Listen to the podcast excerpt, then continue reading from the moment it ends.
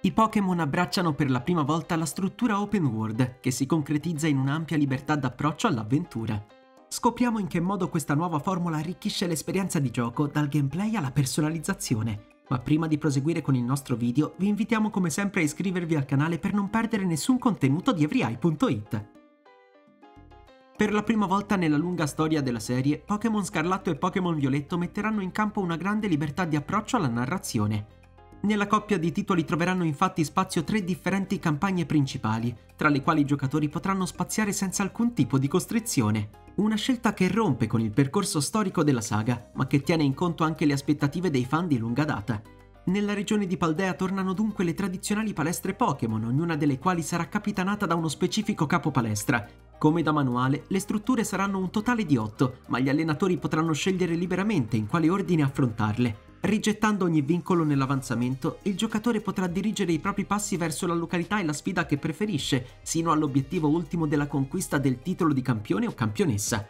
Dopo aver sconfitto tutti i capi palestre e aver guadagnato le ormai iconiche medaglie, il protagonista dovrà affrontare un'ultima sfida, rappresentata dal misterioso esame del campione. Superata la prova, ci si ritroverà finalmente sulla vetta della Lega Pokémon di Paldea, ne deriva che in Pokémon Violetto e Pokémon Scarlatto sarà dunque possibile gettarsi a capofitto nella competizione, affrontando tutte le palestre in rapida sequenza.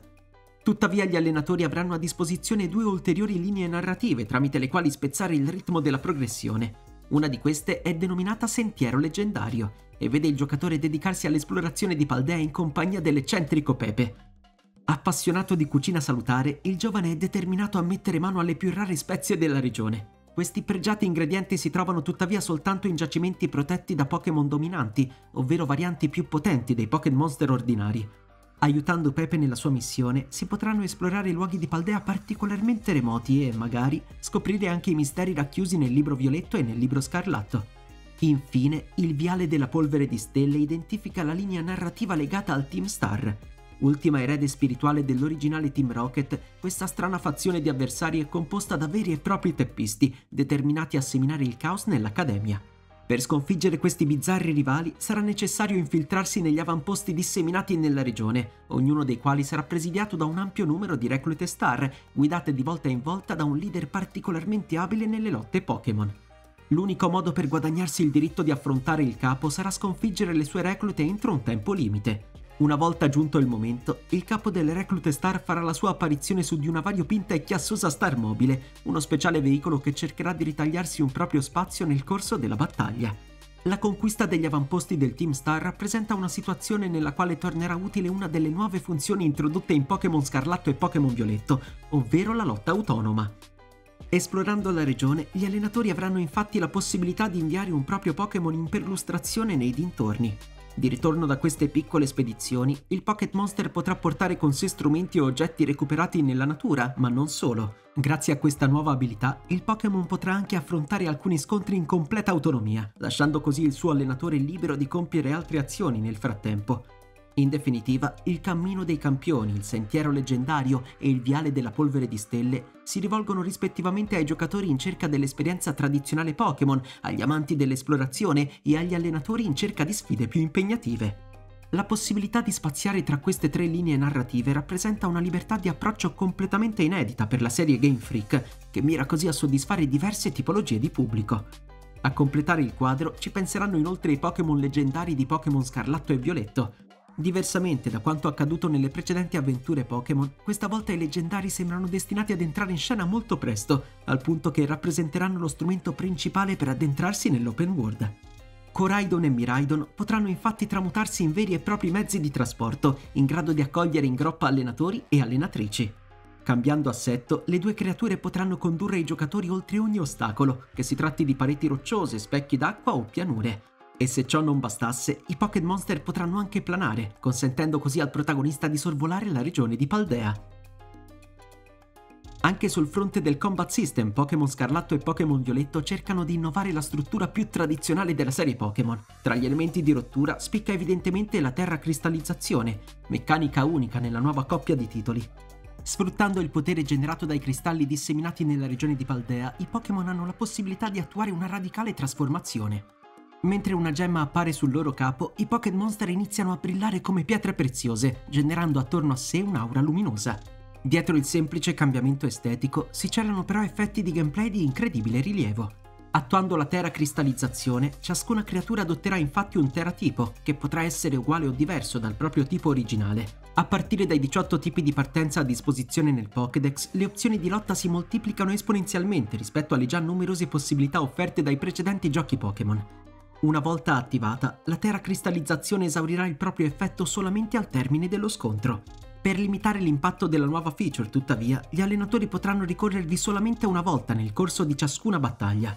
Un ulteriore limite sarà inoltre imposto dalle meccaniche di attivazione del potenziamento. Una volta utilizzata la terra cristallizzazione, i giocatori dovranno infatti ricaricare un'apposita terrasfera, ricorrendo ai cristalli sparsi per la regione o visitando un centro Pokémon.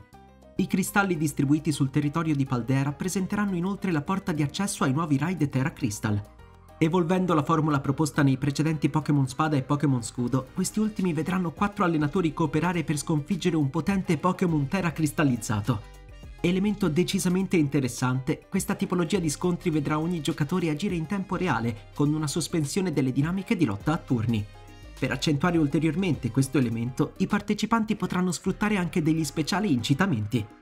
In grado di generare effetti sugli alleati, questi ultimi potranno potenziare attacco e difesa o produrre un recupero di PS. Superando le possibilità offerte dai potenti cristalli di Paldea, vale inoltre la pena sottolineare l'introduzione nella serie di nuovi strumenti da sfruttare nel corso delle lotte Pokémon. Il già fornito zaino degli allenatori accoglie infatti per l'occasione tanti nuovi oggetti, che contribuiranno ad aggiungere ulteriore spessore strategico al gameplay. L'insidiosa foglia carbone, ad esempio, consente di sottrarre al Pokémon avversario ogni variazione nelle statistiche, mentre l'anonimato protegge il Pokémon che lo indossa dagli effetti aggiuntivi prodotti dalle mosse speciali del rivale. Il dado truccato in aggiunta aumenterà la probabilità di mettere a segno un elevato numero di attacchi con le mosse multicolpo.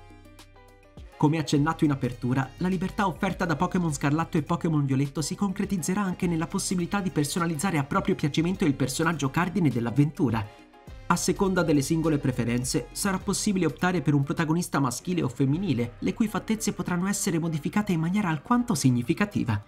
Non parliamo ovviamente di un editor in vero stile GDR, ma la varietà di risultati ottenibili appare comunque rimarchevole.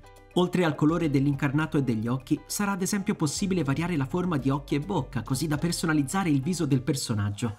Molte delle scelte iniziali potranno inoltre essere rimesse in discussione nel corso dell'avventura. I saloni di bellezza della regione di Paldea in particolare saranno felici di dare un taglio al nostro look modificando un'acconciatura o tingendo capelli e sopracciglia. Riproponendo una tradizione ormai consolidata per la serie, Pokémon Scarlatto e Pokémon Violetto offriranno inoltre la possibilità di gestire il guardaroba di ogni allenatore o allenatrice.